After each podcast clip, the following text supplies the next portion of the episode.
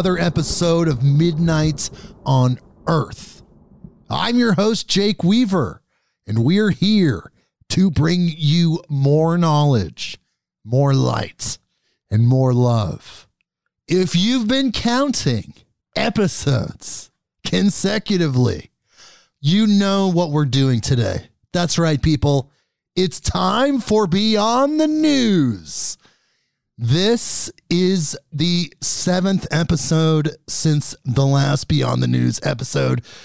And for new listeners, since there's new listeners every day, for new listeners, every seven episodes, we have guests, we have lectures, but on the seventh episode, since the last seventh episode, we do something called Beyond the News, where we cover Earth's news feed, all the strange, unusual, weird, wacky, wild, out there, whatever from mainstream sources. We cover that. And some of these sources, yes, they're on the fringe of mainstream, but this isn't anything that isn't verifiable, whatever that means anymore.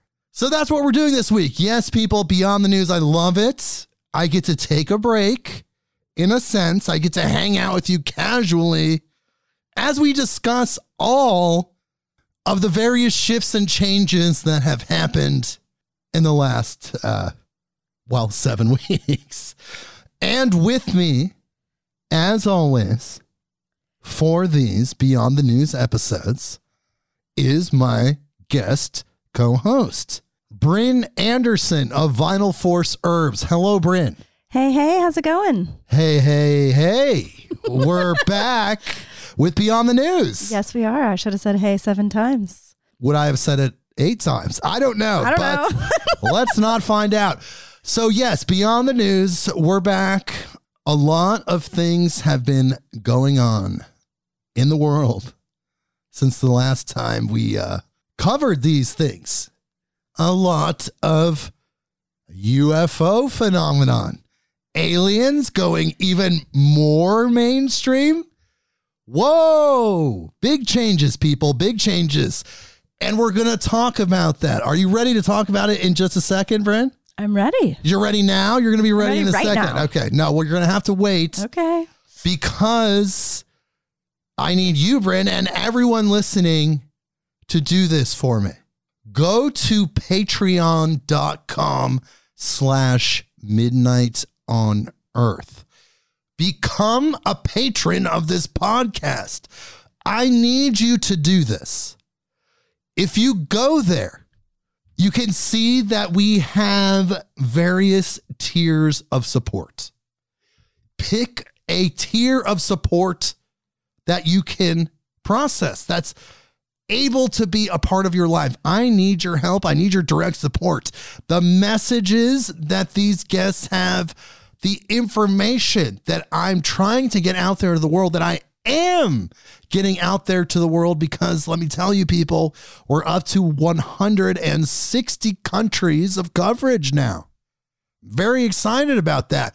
But we need to do more. We need to do better. There has to be millions and millions and millions of people listening to the show because the information encoded into the show from the guests, from the things that we talk about, that we unlock in the moment, that's going to help people evolve.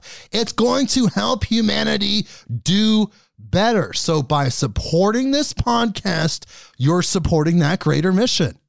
Go to patreon.com slash midnight on earth. Again, find a tier, support me, support this, support us, and we'll make this message get out there even farther. You can help manifest this next thing even more. And after that, uh, you most likely you're still going to be on your computer. So after that, follow me on Instagram at midnight underscore on underscore earth. That is the address. You can follow me there. Spotify Apple Podcasts, Google Podcasts, wherever you go to get your podcasts. Click the button that connects us so you know exactly what is going on. Now, I know there are some listeners that only come for Beyond the News. Fine. I love you. It's fine. You're here. You love me. You love news. You're like me. You love information. So you get the notification when we do the Beyond the News episodes. You get the notification when we have world class guests or whatever we do. And tell a friend, tell someone that you know that loves these type of podcasts that would love to gain from this information. You know those people, they're in your life, they're in your work scenario or family life, wherever they show up, you know these people, you know their frequency, you know my frequency. Match it up for me.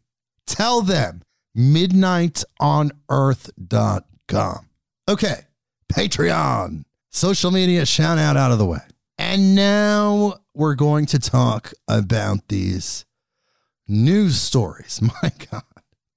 And I don't even really know where to begin this week. There's so much going on. This is going to be a strange episode. There's going to be a lot of focus on this recent surge of extraterrestrial activity in the mainstream consciousness, but we're also going to talk about other things. Some of those things are going to shock you. Some of those things are going to make you laugh. Some of them might make you vomit. Hopefully, you're somewhere where you can do those things, whatever, wherever your reaction happens to fall. Do people need to carry like one of those little airline bags with yes, them? I mean, I don't know. Watching or listening. Yes, uh, perhaps uh, there could be a need, but I feel like with everything that's going on in the world, all of us listening, we're all very strong people. We can hold it together. We can laugh at the absurdity and the shockingness of the various activities happening on this planet. So, wow. Okay. So, Brynn, how are you feeling? How are you doing? I'm doing great, Jake. I'm uh, ready to laugh, ready to cry, ready to. Uh, I'm not ready to vomit, so hopefully uh, I'll be able to stomach what you're about to tell us. Okay, cool. What about your life? Like, I mean, My life's great. I'm uh, working on Vital Force herbs. I've been enjoying some wintry weather. I'm doing really well. fantastic people. You got a Brynn Anderson vitalforceherbs.com update. So, all right. Well, look, she's a woman of few words, but she's a lot of help to me. And boy, does she laugh at me or with me. I'm not sure yet. Okay. So let's just go to the first story. So this is going to be really wild. I didn't know how to start this thing. But, you know, we got to start off light because we're going to be taking a lot of twists and turns. So why not start off easy, right? So this is from CNN.com. Headline Mars Wrigley fined after two workers fell into a tank of chocolate. This is very Wonka esque, you could say. And here's the article U.S. regulators have fined Mars Wrigley, the maker of Snickers and Skittles, after two workers fell into a tank of chocolate at its Pennsylvania factory last June. The Occupational Safety and Health Administration fined the confectionery and chewing gum maker $14,500 for the incident, which it described as serious in a report. Employees of an outside employer, IK Stoltzfus Service Corp, clean tanks, including the Dove chocolate batch 20 micron tank owned by the on site host employer Mars Wrigley, the report said.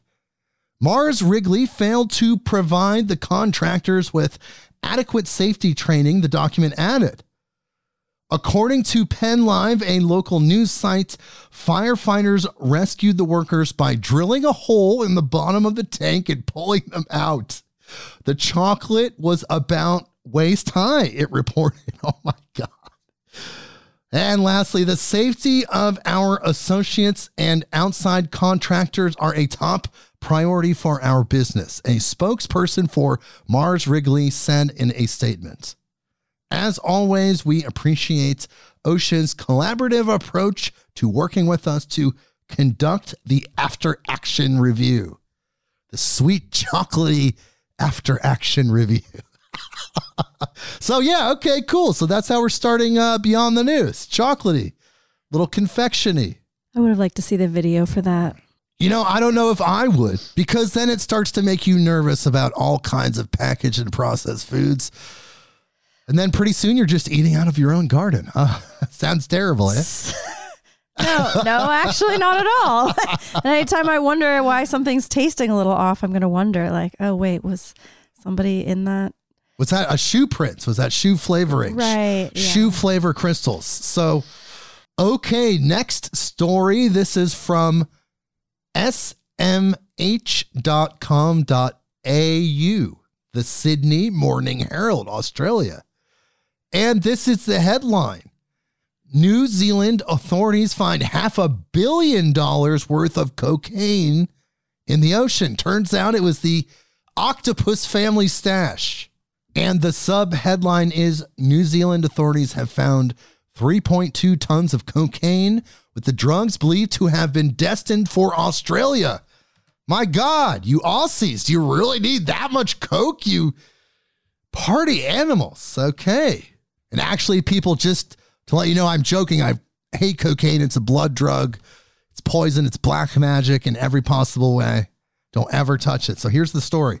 The discovery of 81 bales of cocaine will land a major financial blow to the illegal drug market, the police commissioner says. New Zealand authorities have intercepted more than three tons of cocaine floating in the Pacific Ocean, the largest find by some margin. A media conference was held at police national headquarters detailing the bust. Operation Hydros, a joint mission by police, customs, and the Defense Force, seized 81 bales of the drug, totaling 3.2 tons, with an estimated street value of half a billion dollars. The shipment is destined for destruction, uh huh, having since made the six day journey back to New Zealand aboard the Royal New Zealand Navy vessel Manawanui.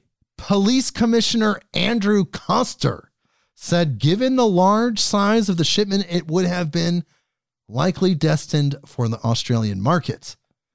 There was enough cocaine to service the Australian market for one year or the New Zealand market for 30 years, he said.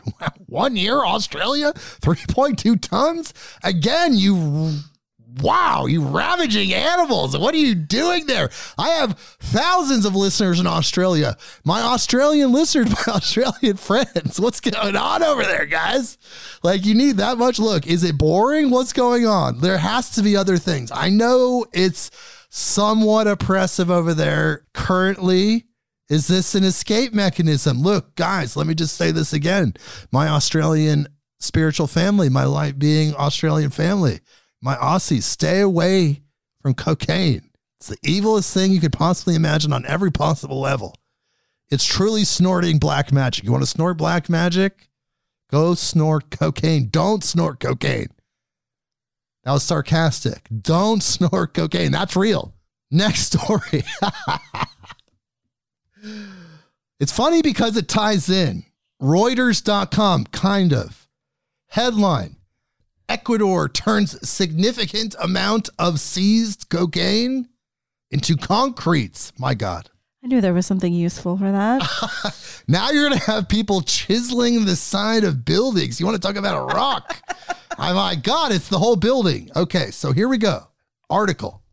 Huge quantities of seized drugs in Ecuador are presenting the Andean country with an unlikely new construction material cocaine under President Guillermo Lasso, a conservative ex banker.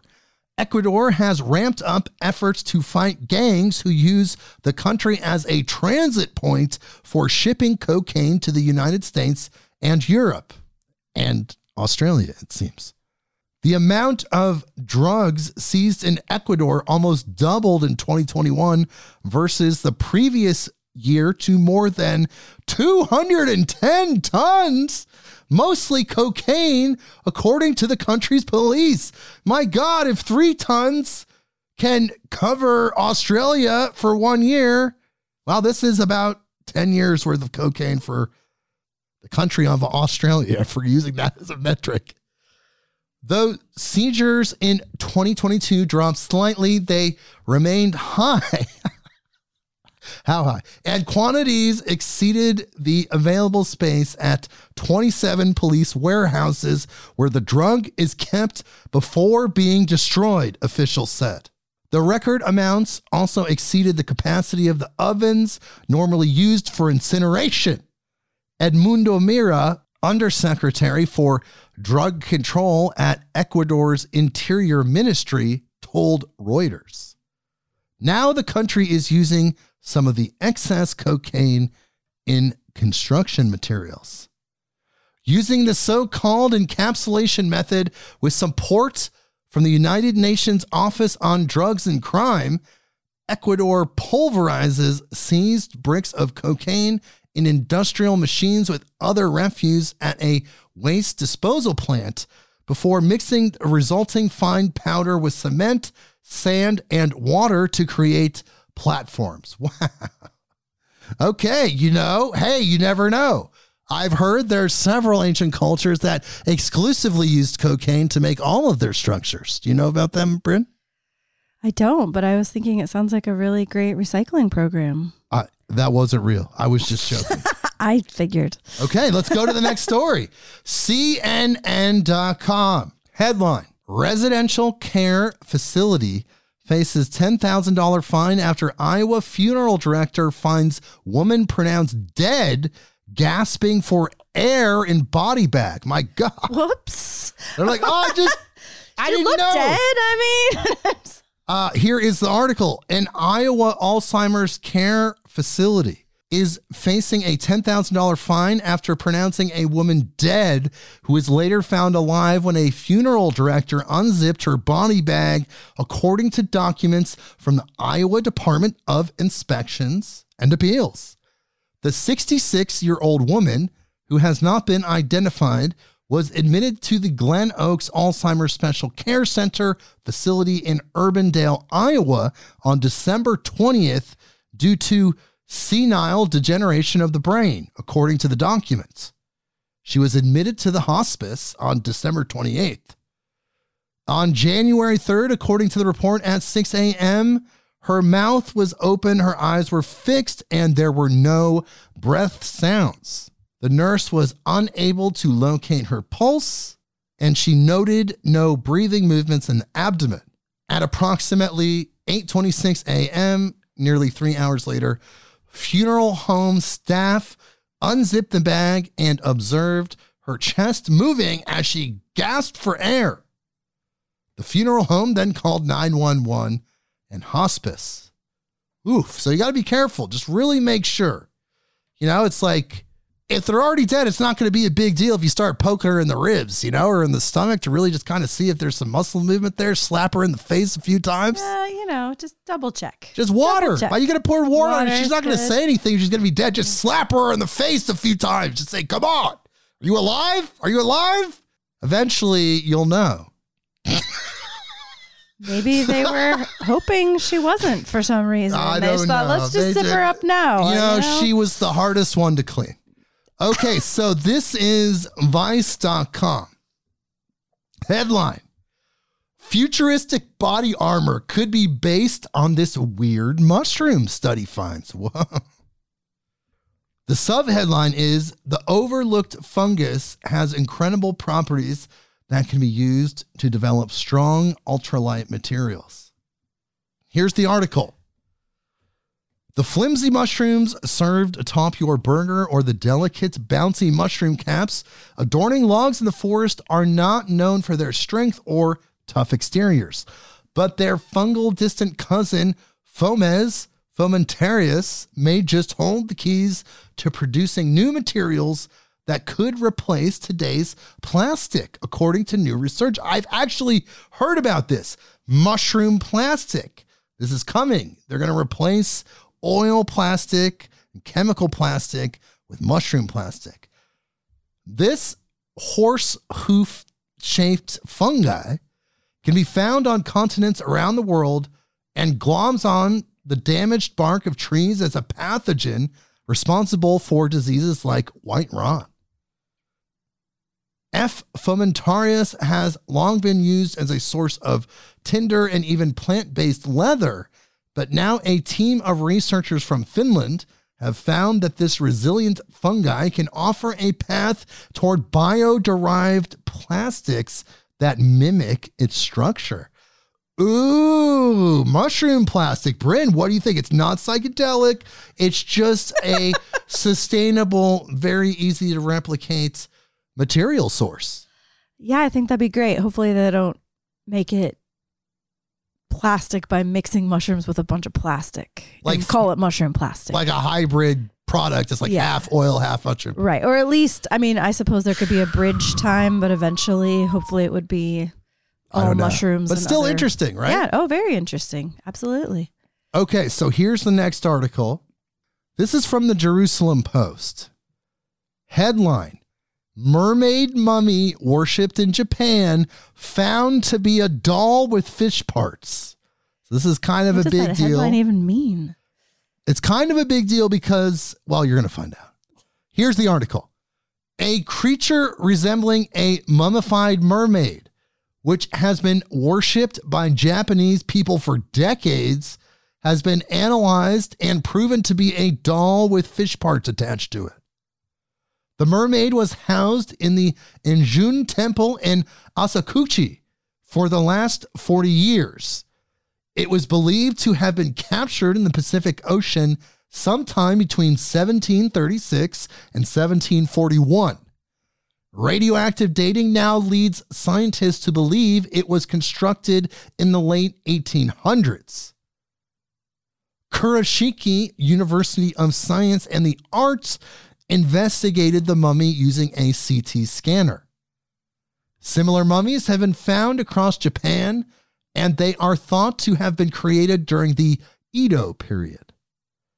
Based on our analysis and the history of mummy creation in Japan, we could only conclude that the mermaid mummy was probably man made. Takafumi Kato, a paleontologist working on the project, told Vice World News. The 12 inch statue was made from paper, cloth, cotton, and fish parts. Okay, shit. Well, you know, you just can't believe this. It's kind of like the Shroud of Turin or the Weeping Statues. You just don't know. You can't just assume that it is because there's some phenomenon. And also, just because tradition says it is that thing, could just be, you know, some fish parts and a doll. So we did report on this a little bit ago, several Beyond the News episodes ago, about the Beyond Meat COO. He attacked somebody. He was craving meat, perhaps. I don't want to speculate, but something was happening. He attacked somebody at a football game. So now he pleads guilty. So this is from lawandcrime.com. Here is the headline Ex Beyond Meat COO pleads guilty to felony after taking a bite out of stranger's nose in uncontrollable rage following football game. So it wasn't a Beyond nose. It was actually a real nose. And he was craving something primal. Beyond burgers, they're disgusting, I think, in my opinion. I've eaten them. It always makes my body feel weird. Kind of hits that childhood programming of eating American hamburgers, cheeseburgers. I haven't eaten those. I don't eat beef. I haven't eaten those in a really, really, really long time. But then it makes your body feel weird. Anyways, in my opinion, here's the article. The former chief operating officer at a plant based meat company who was arrested in September 2022 for taking a bite out of a stranger's nose after a college football game has pleaded guilty to two charges, resulting in no jail time. Doug Ramsey, the ex COO at Beyond Meat Incorporated, pleaded guilty in an Arkansas courtroom Tuesday to felony criminal mischief and misdemeanor disorderly conduct, law and crime confirmed. As a result of the plea, however, Ramsey will not spend time behind bars. Instead, Ramsey must serve three years of probation, perform 160 hours of community service, and pay a $1,000 fine. And he has to eat a real burger. No, I'm just kidding. He doesn't have to do that. That just seems like that would be the punishment. Obviously, craving animal meats. I don't eat animal meat personally. I've been eating fish lately, but he was a hungry man. Hungry, hungry What man. if he was testing out like different like tastes for the Beyond Burger? Like, you know, like I don't know, see if he could taste that and then simulate it in the factory. He just wanted to add that to his know. I don't know. taste palette. So I don't know. But look, there's something else that happened that was really bad. That happened since the last time we did a Beyond the News episode. And that is the Ohio train derailment. Now, I know that I have listeners in East Palestine. I know that I have listeners in Ohio. And I'm very concerned. I would recommend, if you can, to leave that area move out of Ohio, move out of East Palestine if you can. If you have to be there, my God, do everything you can to shield yourself in every possible way. Research that. But I know people that are out there listening, my listeners in East Palestine. I love you. I wish you the best. I'm so sorry this train derailment happened. So sorry it was full of vinyl chloride that suspiciously tipped over right where the main watershed goes into the local groundwater supply, where it happened to tip right there. Very, all very strange, and it happened to release toxic fumes and chemicals into the air, spanning a several hundred mile radius. And instead of vacuuming it up with a hazmat team, they chose to burn it. The absolute worst possible thing you could do because it poisons the soil, it poisons the groundwater, it poisons the air, and it spreads. The particulates spread. There's reports of particulates falling in Ontario, Canada, New York. It's everywhere. What is going on? What is going on in the beautiful country of America that we have to deal with these things? This level of insanity. But here's the headline. This is from NBCPhiladelphia.com. And I'm going to read this and I don't believe this, but I just want you to hear what they're telling you this this lie. Headline: Worried residents near Ohio train derailment report dead fish and chickens as authorities say it's safe to return as demons. But here's the article. For days, authorities have been telling residents that the area around East Palestine, Ohio, is safe to return to and that they can go home after a 150 car train carrying hazardous chemicals derailed February 3rd. The Ohio Department of Natural Resources said the chemical spill resulting from the derailment has killed an estimated 3,500 small fish across seven and a half miles of streams as of Wednesday. And one resident of North Lima, more than 10 miles from East Palestine, told the news of Youngstown that her five hens and rooster died suddenly Tuesday. The day before, rail operator Norfolk Southern had burned train cars carrying vinyl chloride, a flammable gas, to prevent an explosion. Those insane demons. Look, they did it on purpose. I think that's my opinion. That's my speculation. Why the purpose, I don't know. But something is going on, and they sent no help. In the United States of America, it took three weeks for any government official to even visit that area. The Chernobyl of America, and it takes three weeks. And they send the fifth string guy, Pete Buttigieg. I don't do politics on the show, but when you start killing people on purpose, that's going to activate me in a different way. And you're going to start hearing some things. When the killing starts, when the poisoning starts, that's when I get pissed. It's so devastating. I ca- polyvinyl chloride is so incredibly toxic, and the other chemicals that they found there too. Like I don't, I can't even imagine in with all the technology, all the cleanup, all the OSHA rules, all the everything like that. They're like, oh yeah, we're gonna burn this in and send it up in the air where it can't be controlled, it can't be contained. Like it's so it's just mind boggling to me. And I'm so sorry for all of you in that area and all of us, really. I mean, it's blowing everywhere, I'm sure. Yes, it is devastating. And our prayers go out to the people of East Palestine and also the people of that whole 300 mile radius. And My the God. animals and the trees and the streams and the rivers and the farmlands and the birds. The earth, my God, that Yeah. section of the pure earth has now been devastated by human evil. Not our evil, our spiritual good people that listen to this show, but our fellow humans making bad choices. But let's pivot to some good choices, okay? because I just had to get that off my chest, but now I want to talk about something else. So this is from KyodoNews.net. That's from Japan. And here is the headline Research begins to generate electricity from snow in Japan. That's right, electricity from snow. And here's the article. Research has started in a northeastern Japanese city to generate electricity from unwanted snow with the aim of securing a renewable energy source to cover potential power shortages.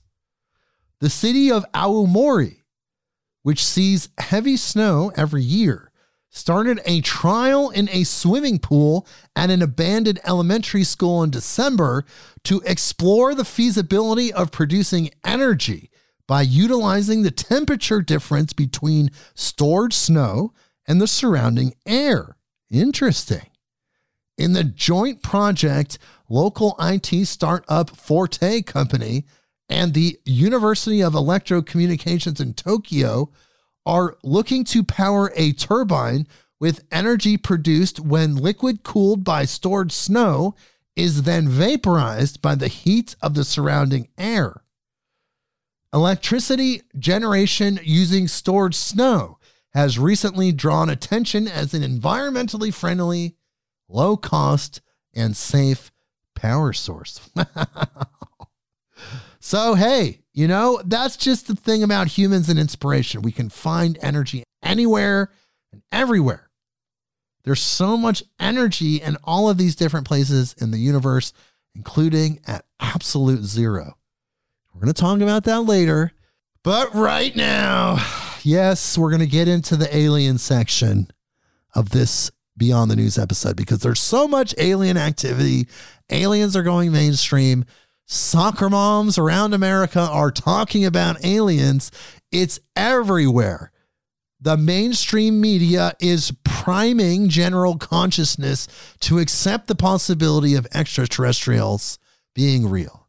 Now, of course, we've been fed this through time. Everyone knows that since the Roswell crash, if you're versed in these topics, you know that after the Roswell crash, we recovered a lot of technology, we integrated that into industry, and at the same time, we prepared the consciousness of humanity for this extraterrestrial energy by injecting these concepts into media. Books, television, movies, comic books, everywhere. Anywhere there was humans engaging with media, there was an uptick all of a sudden into these extraterrestrial realms. So now it's 60, 70 years later, and it seems that it is time. It's inching closer. Something is shifting.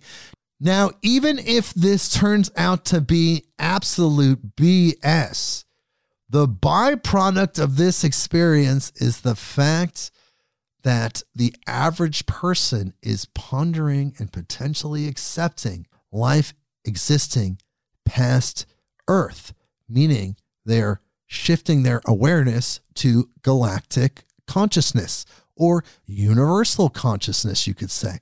galactic, realizing there's life in other galaxies, not just identifying as an Earthling, not just identifying as a person from a region, a country, a city, a state, a province, wherever you're from, but also just saying, hey, I'm from this galaxy. Actually, in fact, I'm from this universe. It's cracking the cosmic egg a little bit. The collective consciousness is processing this new waveform of information, you could say. And we're expanding. You could feel it. It's very palpable. There's a shift in human consciousness. And that is the byproduct of it all. Maybe it's real, maybe it's not. Maybe it's Project Bluebeam where they have holograms and fake three dimensional projections to trick people into believing it. Or maybe it's the real deal. Or maybe it is just balloons.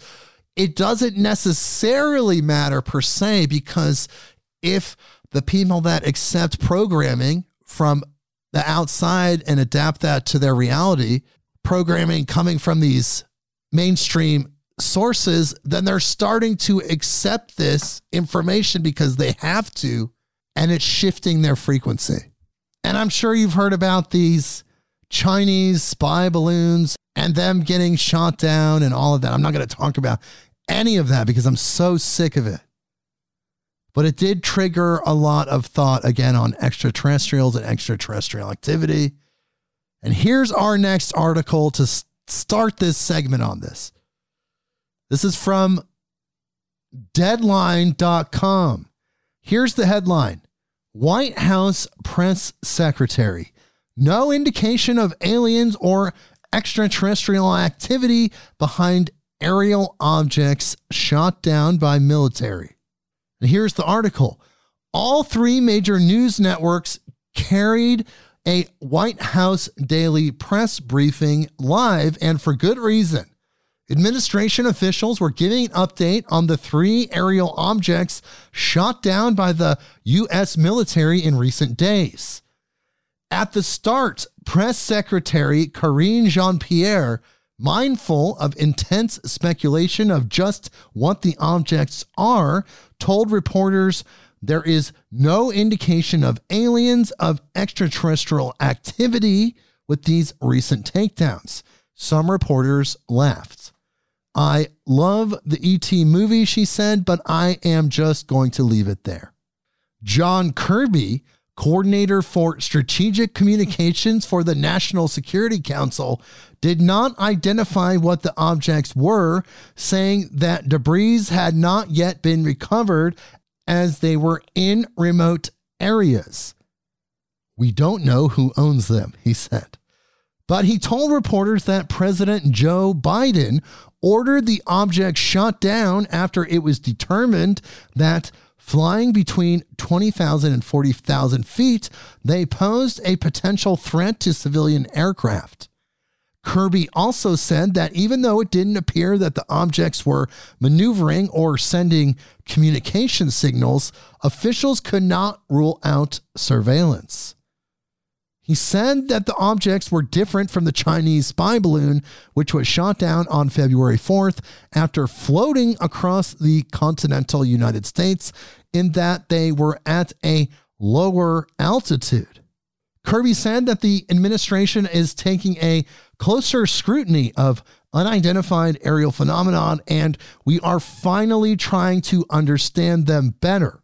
He also said that NORAD had recently been more closely scrutinizing airspace, something that may increase the number of objects detected. Okay, so they definitely didn't shoot down UFOs, right? So does that mean they actually did? It's always the opposite, right? But what about this one? This is from the TribuneIndia.com. Headline U.S. fighter jet shoots down unidentified cylindrical object over Canada. Second instance in two days. So they're shooting down cylinders. These aren't balloons, and it's over Canada. I mean, what if the extraterrestrials chose to visit Canada because they heard that Canada's mellow and the people of Canada are very nice and sweet and chill? Canadian listeners, what do you think about that? And then what happens? Here comes the American big guns to shoot it down. Trudeau, did you okay this? What's going on here? And here's the article A US F 22 fighter jet shot down an unidentified cylindrical object over Canada on Saturday, the second such instance in as many days as North America appeared on edge following a week long Chinese spying balloon saga that drew the global spotlight.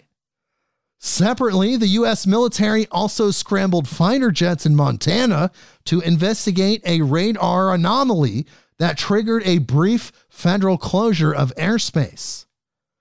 Those aircraft did not identify any object to correlate the radar hits, the North American Aerospace Defense Command, NORAD, said in a statement.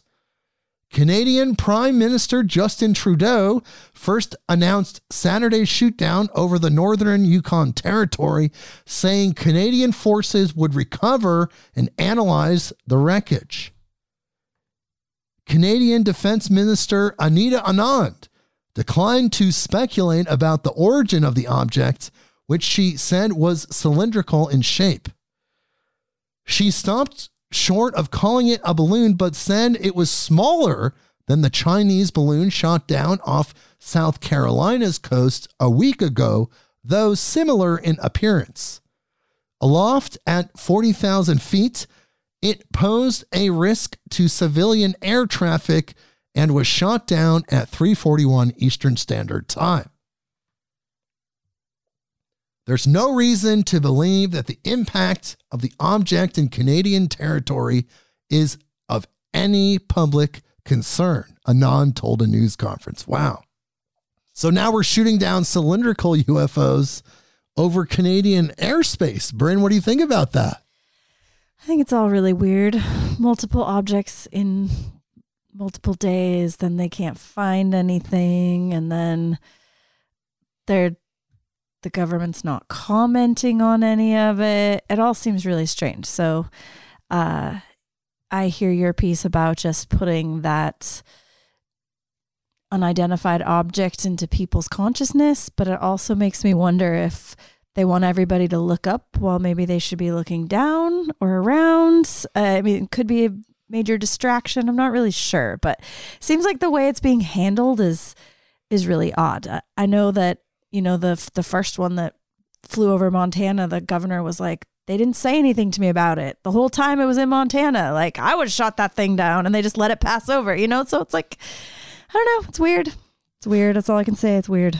It's very strange. You're right, and the world is getting stranger, and that's okay. I'm ready for it. I love it. I love extraterrestrials. I already know about the Pleiadian consciousness and the various civilizations out there and the various different galaxies and clusters and all of the different extraterrestrials that are here on this planet now in physical form. There's so much going on. I've been versed in this for so long that I'm just ready. I'm ready because I know that when that happens, it's just one step closer to the new earth. So this one's from Politico.com. And here is the headline Spy agencies report hundreds more UFO sightings since 2021. Hundreds more. So here we go. And this is the article.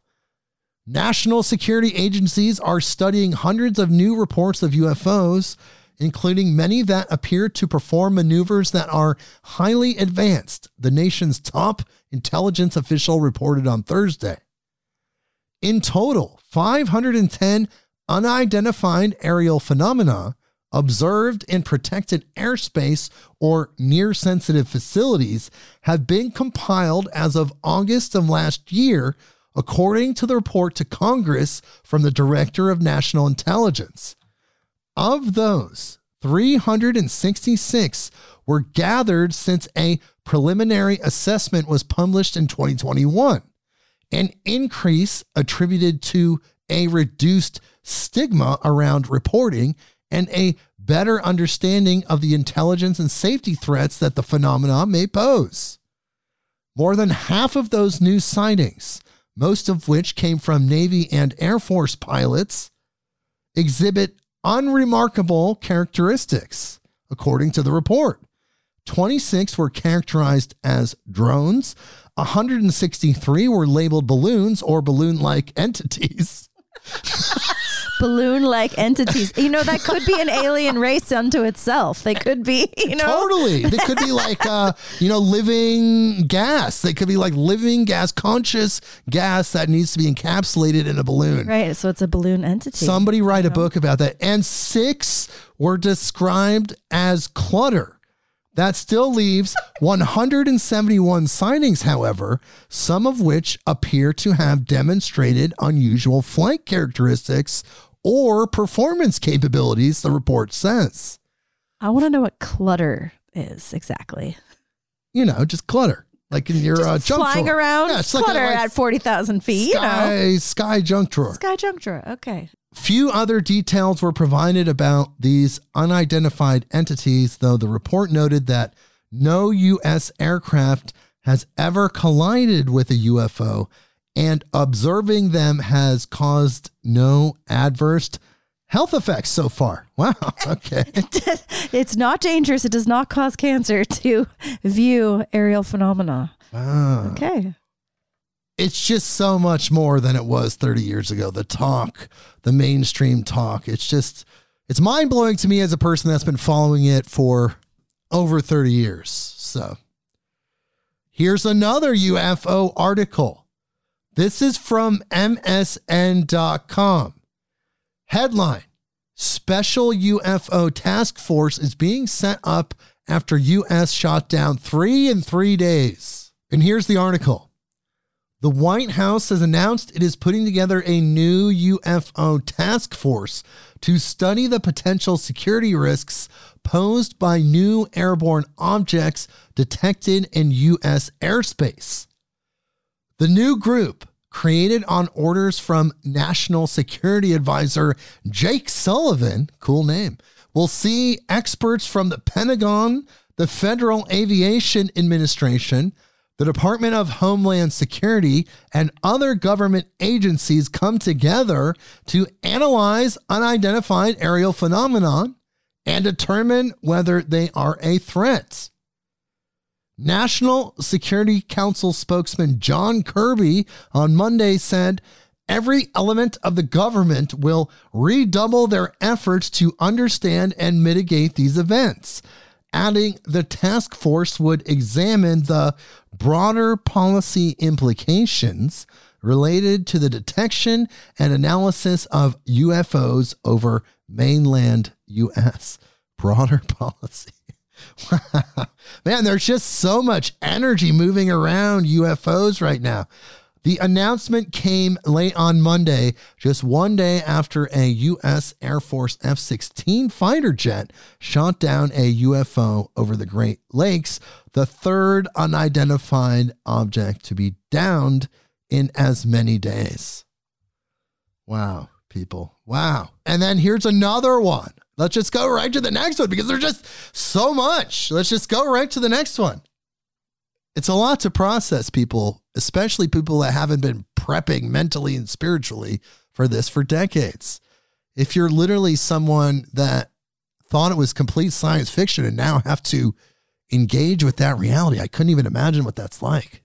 This next one is from theguardian.com. Headline Spy balloon, UFO, or Dragon Ball? Japan baffled by iron ball washed up on beach. Brynn and I are looking at a picture of the ball. Brynn, check out this ball. Wow, it looks like a big Metal ball. metal metal ball, rusty. I don't know. Could be a party balloon. You know- Pinata? I'm not sure. there could be baby Superman in there. Like the Superman story's a little baby in an alien capsule and Oh right. the farmers find him. Perhaps there's a little baby alien in there. So here's the article. Police and residents in a Japanese coastal town have been left baffled by a large iron ball that has washed up on a local beach, with authorities admitting they have no idea what it is, only that it isn't about to explode. Well, that's nice. The sphere, measuring about 1.5 meters in diameter, has been at the center of fevered speculation since it washed up on Enshu Beach in the city of Hamamatsu on the country's Pacific coast, local media reports said. Fears that it could be a stray mine were dismissed after experts used X ray technology to examine the object's interior and found that it was hollow. There are no indications either that it was involved in espionage by nearby North Korea or China. The presence of two raised handles on the sphere's surface indicating it can be hooked onto something else prompted a more prosaic explanation that it is a mooring buoy that had simply worked loose and floated off. Oh, that's kind of boring. I But, know. you know, What if, uh, like the Superman story, like You know- inside of it, it's like something microscopic or gaseous? They thought it was hollow until they opened it. It was some sort of deflecting shield to hide the alien child and the treasure, the sacred or jewel. the or it's seeding the earth with some microscopic new uh, something or other, or maybe it's just a buoy. I don't know. Boo! okay, look, this is the alien episode. So we're going to do a couple more, maybe even three more. This is from AmericanMilitaryNews.com. Here's the headline Air Force vets testify that UFO shut down 10 nukes and shot missile out of the sky. I've been hearing about this for years. This really happened now. People are testifying about it. Here's the article. Two Air Force veterans say they have testified to the federal government about UFOs that allegedly shot a test missile out of the sky and suddenly disabled 10 nuclear warheads with no explanation. Robert Salas, a former ICBM launch officer, and Robert Jacobs, another former Air Force officer, have recounted those experiences from the 1960s to the government's new all domain anomaly resolution office, the Daily Mail reported. That office was formed last year by the Department of Defense to investigate reports of anomalous, unidentified space, airborne, submerged, and transmedium objects, as described by a press release. Its creation followed a high profile Pentagon reports disclosure of more than 140 times troops had spotted unidentified aerial phenomenon that were never explained. This year's annual military budget called for UAP reports to be investigated, dating as far back as January 1st, 1945, which people, if you know this, Roswell was 1947. This is pre Roswell. This is where they're going to announce, wow. I'm not going to speculate, but I'm they're going to let the information. There's so much going on. Humanity's evolving. We're going to join our universal family. Now, AARO has reportedly heard testimony from Salas about an alleged 1967 incident in which 10 nuclear missiles were inexplicably disabled for several hours at Montana's Malmstrom Air Force Base after an unidentified object flew over the installation. Pentagon officials previously said they had heard the story but had no official data on it, as reported by the Daily Mail. Salas said his testimony finally came after five decades of wanting to tell the story to a government agency. It was a great big relief, he said. They were very magnanimous. They listened intently. I'm more confident now than I was going in that they're trying to make a sincere effort. Interesting. So, okay, look, yes, it's been long reported in the UFO community that during that time, the time that he's talking about, that UFOs flew over a military base which contained nuclear warheads and disabled them radioactively. Completely negated their explosive and radioactive components. Okay, and this is the last one, our little alien segment here. This is from Newsweek.com, and here's the headline Alien invasions. Congressman addresses speculation after UFOs shot down. Representative Jim Himes, a Connecticut Democrat, attempted to downplay concerns and talks of an alien invasion on Sunday in the wake of recent aerial objects being shot down by the United States. Himes represents Connecticut's 4th Congressional District and is the ranking member of the House Permanent Select Committee on Intelligence. On Sunday, he appeared on NBC's Meet the Press where he was asked to weigh in on recent reports that two unidentified aerial objects were shot down over American and Canadian airspace. While the nature of these objects has not been officially confirmed, they have nonetheless sparked semi serious concerns online about possible contact by aliens. Speaking with host Chuck Todd, Himes downplayed social media worries that the two shoot downs were related to possible alien activity or other potential issues, stressing the objects were spotted at altitudes that could endanger civilian aviation. So they keep saying. There's a logic to what the Biden administration has done, the Democratic lawmakers said. The two shoot downs have occurred around objects that were a threat to civil aviation. Remember, the initial Chinese balloon was at 50, 60,000 feet. That's not a threat. If you're at or below 40,000 feet, now you're in the travel zone for civilian aviation. So, just message to all aliens out there. If you happen to be in the middle of our invisible road that we've just kind of placed right around the 40,000 feet mark, there's nothing really to delineate it. I, I can't really tell you how you're going to know. Hopefully, you understand psychically. I'm transmitting it to you guys across galaxies through some form of thought quantum entanglement. Perhaps that's happening. And get the message here don't go 40,000 feet. They will literally kill you. Anywhere else, 50,000, 60,000, you're, you're totally to fine. Stay away from 40,000 feet. Notice how they also keep saying it's not it's not UFOs, but then every title is UFO. Exactly. Like, it's the they're softening. Thing. It's the yeah. softening thing. Okay, so let's pivot away from that and let's go to abcnews.go.com.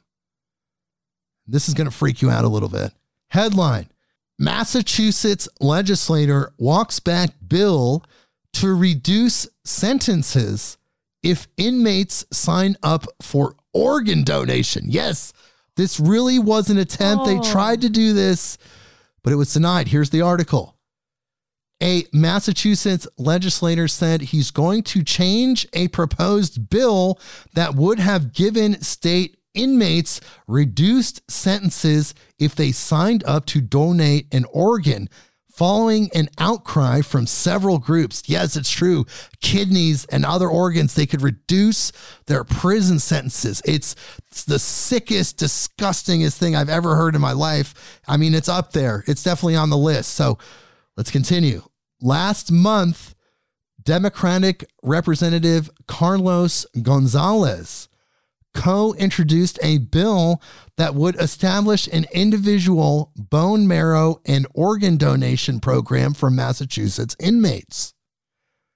As part of the originally proposed program, eligible inmates would be able to reduce their sentences by as little as 60 days to as much as a year on the condition that the incarcerated individual has donated bone marrow or organs. Has donated? Yes, like, like they, they already gave up a kidney. They gave up prison. a kidney and then they get their sentence reduced. Or that was the idea.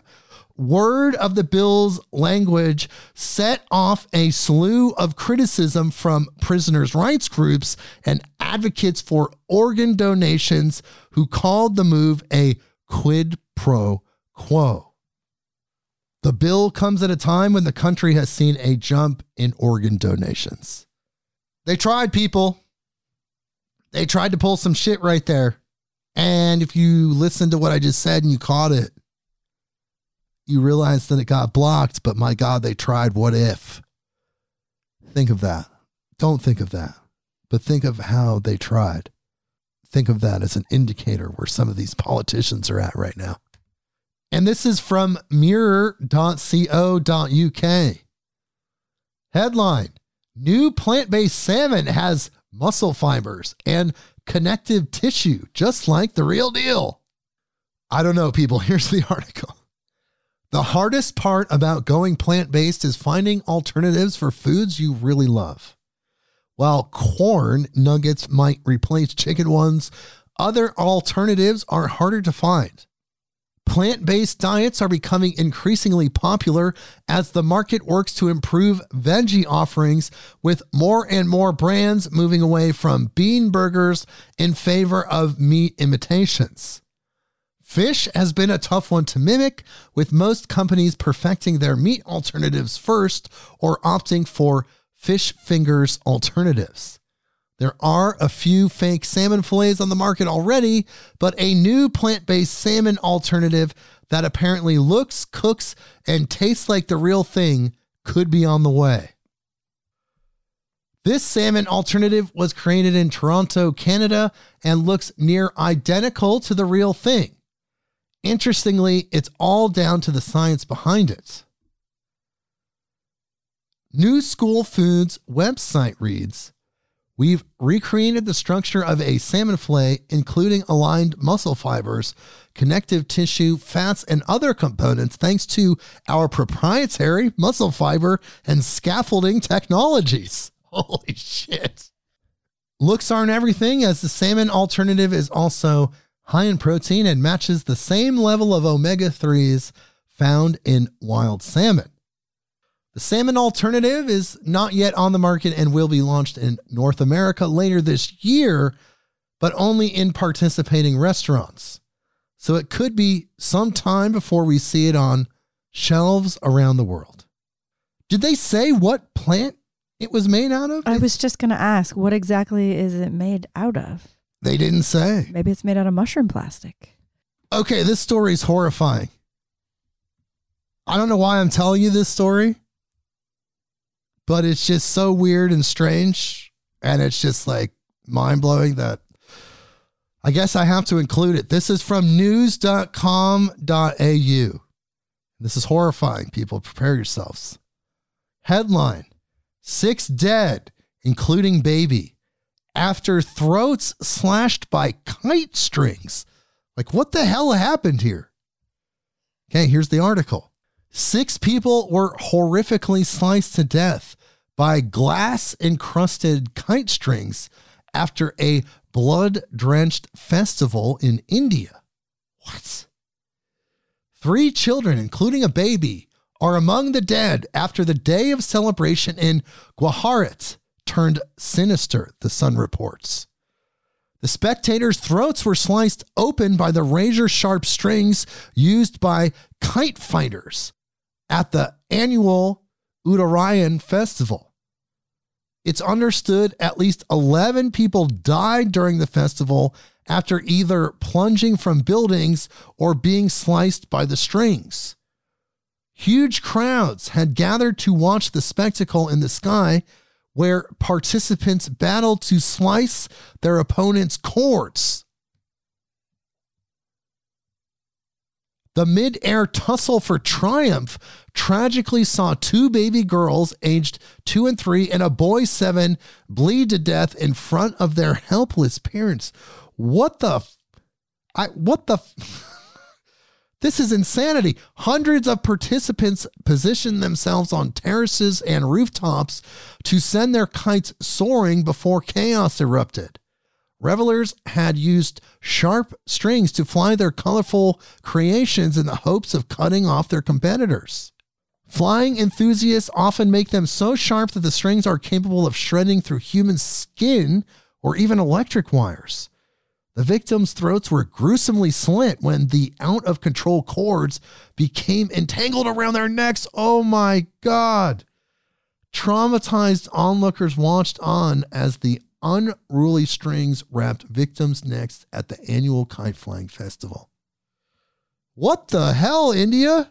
What's going on over I'm, not- there? I'm trying that? to figure out how exactly this even happened. And the whole purpose is for kites to cut other kite strings. But then somehow All right. that's wild.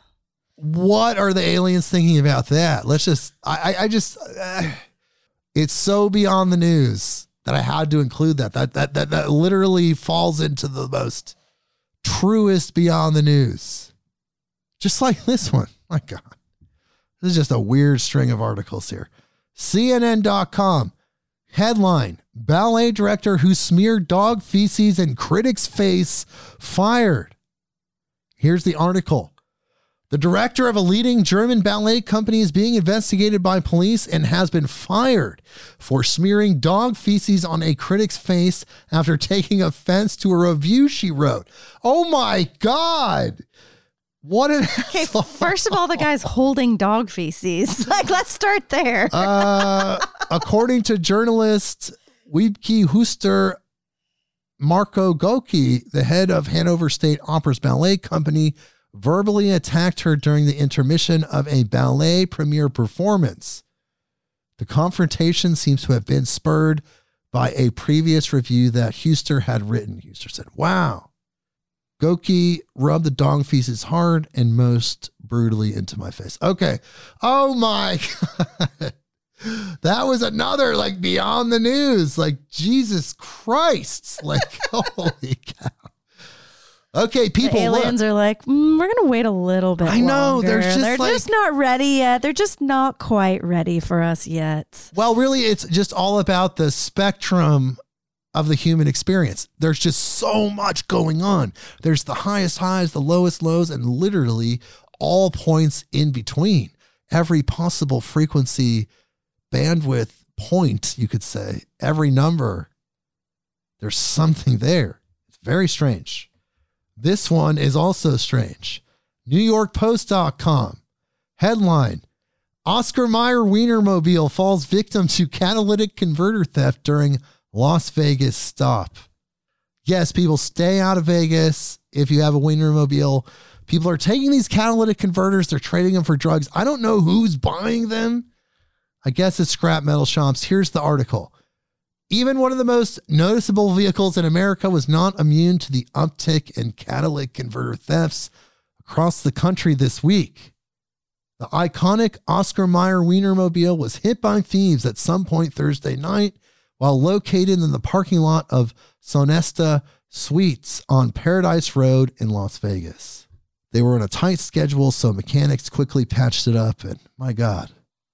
And this is something that we've reported on before that we're just going to close off because we did mention this several episodes back, several Beyond the News episodes back. This is from Reuters.com. Headline Former Colorado funeral home owner sentenced to 20 years for selling body parts. Do you remember this, Brynn? When they arrested her and she got charged? Yeah, it turns out she was getting them from a Massachusetts prison, right? Um, here's the article.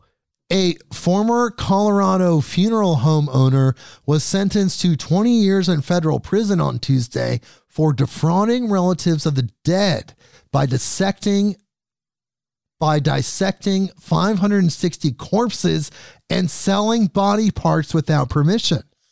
I mean, wait a minute. Does that mean you could do it if you have permission? Megan Hess, 46, pleaded guilty to fraud in July. She operated a funeral home, Sunset Mesa, and a body parts entity, Donor Services, from the same building in Montrose, Colorado. Do you remember this now? I do remember it. Yes. The 20 year term was the maximum allowed under law. So she got 20 years for that one. She was just trying to be efficient. She was trying to recycle, is really what was happening. But, you know, Turns out you have to have permission, you got to have permission first. which is hard because they're dead. So yeah, that's that's tricky. So now we have a little bit of British royalty living here in America. My British listeners, you know that Prince Harry is here. This is from the chronicmagazine.com. This is the headline Prince Harry reveals the details of one of his trips while on magic mushrooms. And here's the article. In his recently released autobiography, Spare, Prince Harry recounts a strange and surreal experience while under the influence of psilocybin, magic mushrooms, and also talks about his use of marijuana and cocaine. Prince Harry, fifth in line for the British throne, discussed in his recently published memoir how he and some of his friends ate magic mushrooms to get high while at a party in California in 2016 when he was 31. Here's the quote We spotted a huge box of black diamond mushroom chocolates. Someone behind me said they were for everyone. Help yourself, boys. My mate and I grabbed several, gobbled them, and washed them down with tequila, wrote the prince, according to a translation of the book, which was released early by mistake in Spain. He recounts using the restroom when the effects of the mushrooms kicked in. Here's another quote. Beside the toilet was a round silver bin, the kind with a foot pedal to open the lid. I stared at the bin, it stared back, then it became a head. I stepped on the pedal and the head opened its mouth. A huge open grin. I laughed, turned away, took a piss. Now the loo became a head too. The bowl was its gaping maw. The hinges of the seat were its piercing silver eyes. It said, Ah. Prince Harry admitted to taking psychedelics several times for fun and therapeutically. He said psychedelics allowed him to escape and redefine reality and to see, quote, the truth. Okay, wow, Prince Harry. Just I'm telling you, you Hopefully know, he had a few more defining moments Uh, besides the I don't loo. think he really know. has. I think that's about as far as I went with that dude. Okay, well, there you go. And that's kind of the surface stuff, right? You first start interacting with these plant spirits, these medicines. For some people, it takes a really long time to chisel away that ego consciousness to even get to the spiritual experiences. For some people, it doesn't happen. They're just looking in the bathroom like, wow, the trash can in the bathroom just turned into a happy guy. The end. And this could be the end of humans picking tomatoes. Okay, so this is from the timesofisrael.com. Headline Israeli startup develops first AI robot for picking tomatoes. This is happening. And here's the article. Growing up in a kibbutz and working in agriculture from a young age, Adi Nir, founder of Israeli startup MetoMotion, left the fields as many others did to make a living in the tech industry. The widespread global shortage of fruit and vegetable pickers is what brought him back to his roots to develop the world's first robot for picking tomatoes.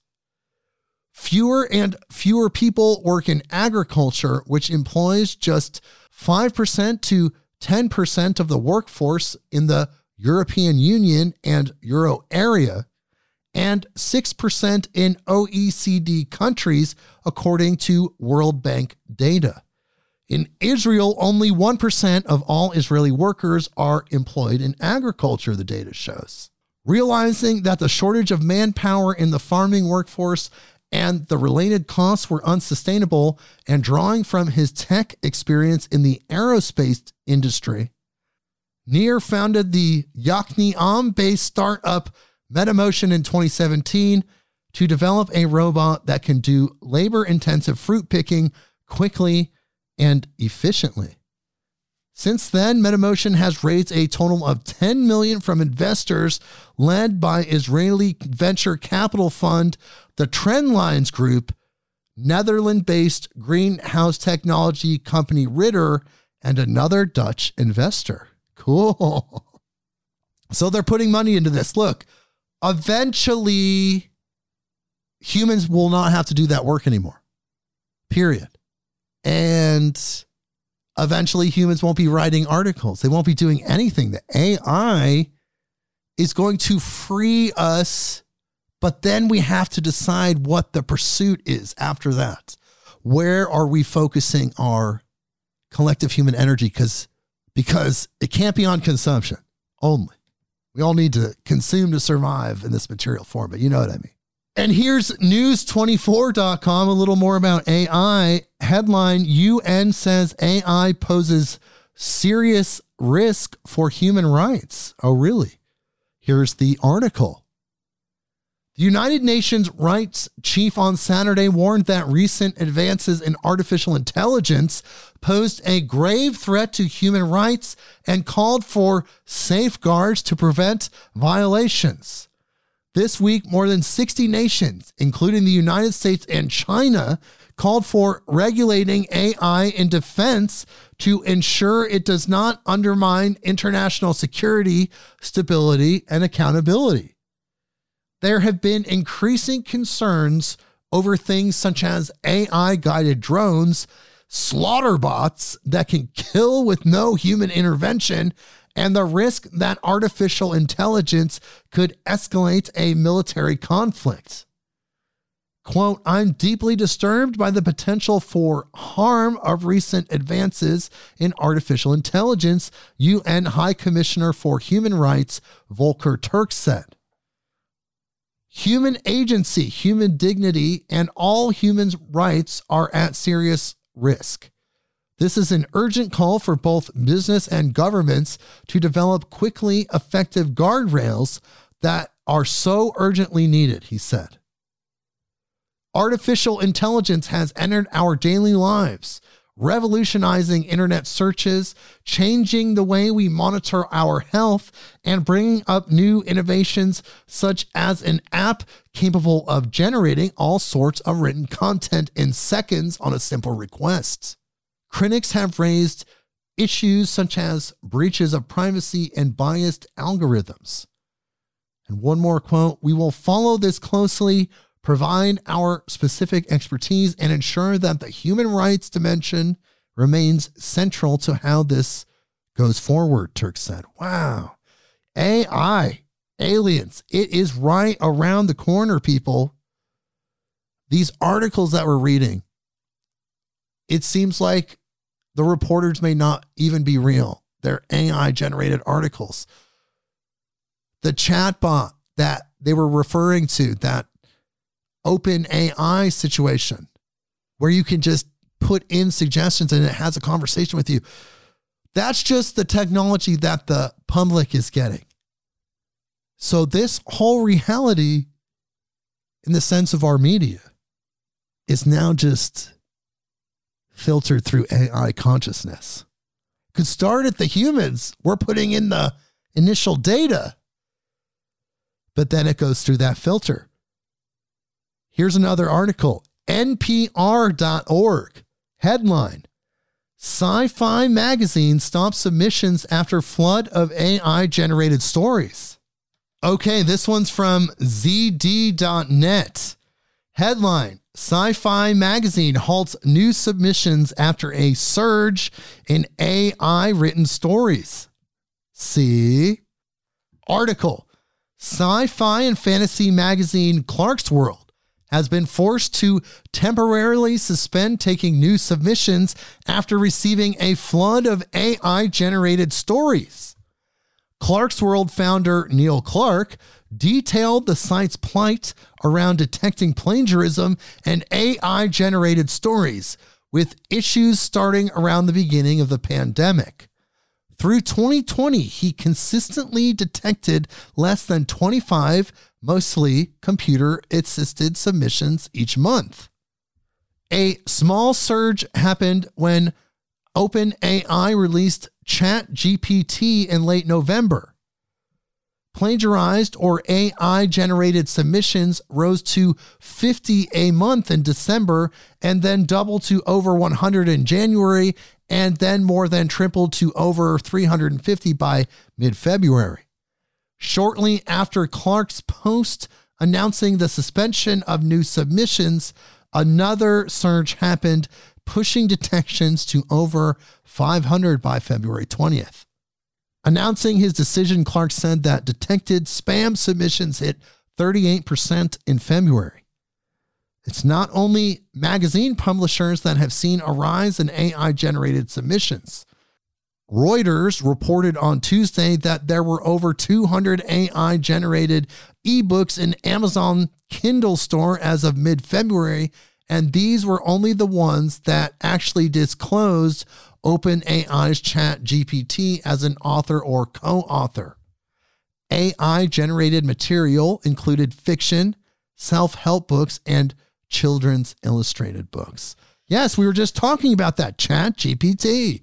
It's this thing. That's the technology they're letting out to the public through the web, and it's very basic and anyone can use it. But just think of what they have behind the scenes, the people developing in this. It's a thousand times more powerful.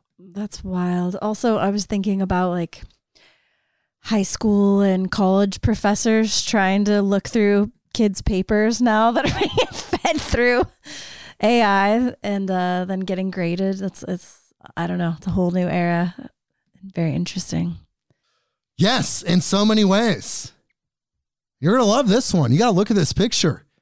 ScienceAlert.com headline Incredible fairy robot sails on the breeze like a floating dandelion.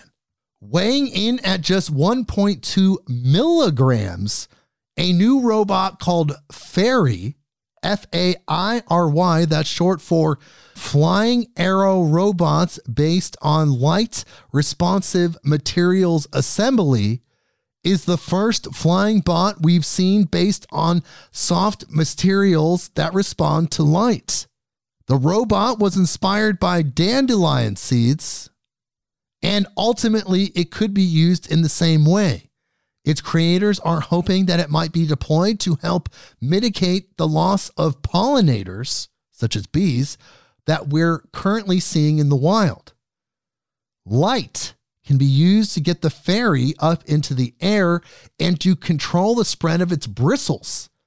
After that, the ultralight bot travels on the wind and could potentially be dispersed across large distances, just like the seeds that it's based on. the fairy can be powered and controlled by a light source such as a laser beam or LED, says micro roboticist Hao Zhang from Tampere University in Finland. It sounds like science fiction, but the proof of concept experiments included in our research show that the robot we have developed provides an important step towards realistic applications suitable for artificial pollination.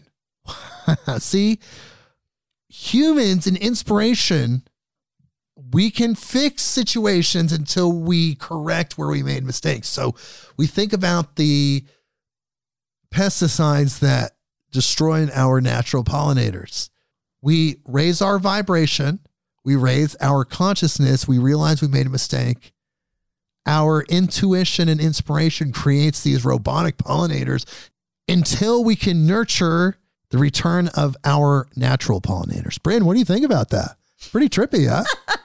I think you took a very, um, very super positive outlook on that. So uh, I don't want to ruin your high vibes with uh, what I think about it. But whatever. Fine. I kind of wish that uh, maybe we didn't kill off all the bees in the first place and have Well- to replace them with robots. That's kind of ridiculous. But we didn't kill all of them yet, and there's a chance that we can bring them back. In fact, I think many that'd be people, preferred. How about we outlaw pesticides instead of um, focusing on um, Yes. making robot bees? That's Well- what I think would be the first step. Of honestly, course. But the point is that we have this way to compensate until we correct ourselves. We do the course correction. we could also do it faster. Okay. So next article is quantamagazine.org. We just have a few articles left, people. Headline Physicists use quantum mechanics to pull energy out of nothing. Zero point energy. We were just talking about that. Article For their latest magic trick, physicists have done the quantum equivalent of conjuring energy out of thin air. It's a feat that seems to fly in the face of physical law and common sense. Didn't Nikola Tesla do that? He did, I'm sure. quote, you can't extract energy directly from the vacuum because there's nothing there to give, says William Unruh, a theoretical physicist at the University of British Columbia, describing the standard way of thinking. But 15 years ago, Masahiro Hotta, a theoretical physicist at Tohoku University in Japan, proposed that perhaps the vacuum could, in fact, be coaxed into giving something up.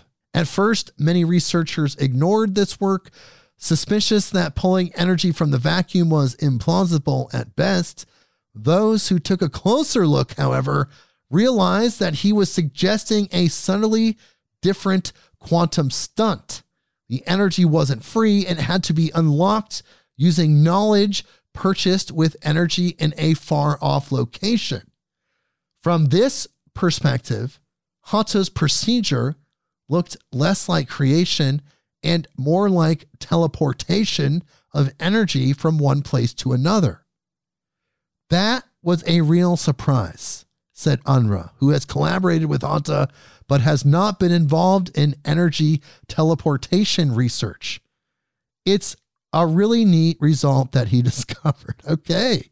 Now, in the past year, researchers have teleported energy across microscopic distances in two separate quantum devices, vindicating Hotta's theory. The research leaves little room for doubt that energy teleportation is a genuine quantum phenomenon. This test really does test it, says Seth Lloyd, a quantum physicist at the Massachusetts Institute of Technology, who was not involved in the research. You are actually teleporting, you are extracting energy. So essentially, they're saying it's possible because on the microscopic level, it's happening. It doesn't matter the size, the function is happening. So then they can eventually scale it up. Whoa, teleportation right? Humanity. It's all coming. Okay. Now we just have a few more articles left. We always like to end on funny ones and uplifting ones after all the gruesomeness and high strangeness of this episode. But I like to talk about exoplanets on the Beyond the News episodes because I like to constantly point out how there's infinite life out in infinite space. There's infinite Earths. This is from space.com. Headline Earth size exoplanet spotted just 72 light years away. Wait till we have a vehicle that goes 72 light years per hour, right? Or something like that. Here's the article. Look out, everyone. There's a new exoplanet in town. An international team of researchers searching for transiting exoplanets has made its latest discovery an Earth sized body just 72 light years away from us. K2 415b, as the newly discovered world has been named, orbits the nearby red dwarf star K2 415. Researchers identified the exoplanet in the data of NASA's now defunct Kepler Space Telescope, its secondary mission K2, and its successor, the Transiting Exoplanet Survey Satellite. While K2415b is not the closest known exoplanet to Earth, it is on a cosmic scale one of our close neighbors and it's a particularly intriguing exoplanet for astronomers to study. Ultimately, the more exoplanets we discover and the more we learn about their star systems, the higher the chance we'll find more potentially habitable exoplanets. K2415b is not in the habitable zone of its star or the distance from a star at which liquid water can exist on a world surface. The exoplanet is extremely close to K2415, so close that it only takes about four Earth days to complete an orbit. But there is a possibility that there is another planet lurking in the system that sits inside the habitable zone. Oh. Interesting. So there's an Earth sized one. It's not like an Earth, but they're hinting that it's next to one that actually could be. Whew. So much life out there, people. Endless, infinite life. It's more than you could possibly even process. And it's all right here on Earth. There's more than you could process, but out there, my God, can't wait to see some of it in my lifetime. So here's some really, really good news, especially if you lived through the 1980s and the HIV crisis and the AIDS crisis. This is what people dreamed about. This is what people assumed would be happening in the 2020s, in the 1980s. ABCnews.go.com headline Fifth person confirmed to be cured of HIV. Cured. Here's the article. Researchers are announcing that a 53 year old man in Germany has been cured of HIV. Referred to as the Dusseldorf patient to protect his privacy, researchers said he is the fifth confirmed case of an HIV cure. Although the details of his successful treatment were first announced at a conference in 2019, researchers could not confirm he had been officially cured at that time. Today, researchers announced the Dusseldorf patient still has no detectable virus in his body even after stopping his HIV medication four years ago. Wow. Quote, it's really cured and not just, you know, long term remission, said Dr. Bjorn Erik Ole Jensen, who presented details of the case in a new publication in Nature Medicine. This obviously positive symbol makes hope, but there's a lot of work to do, Jensen said. For most people, HIV is a lifelong infection and the virus is never fully eradicated. Thanks to modern medication, people with HIV can live long and healthy lives. And now they are releasing the cure. Interesting. Fifth person cured. The first person with HIV cured was Timothy Ray Brown.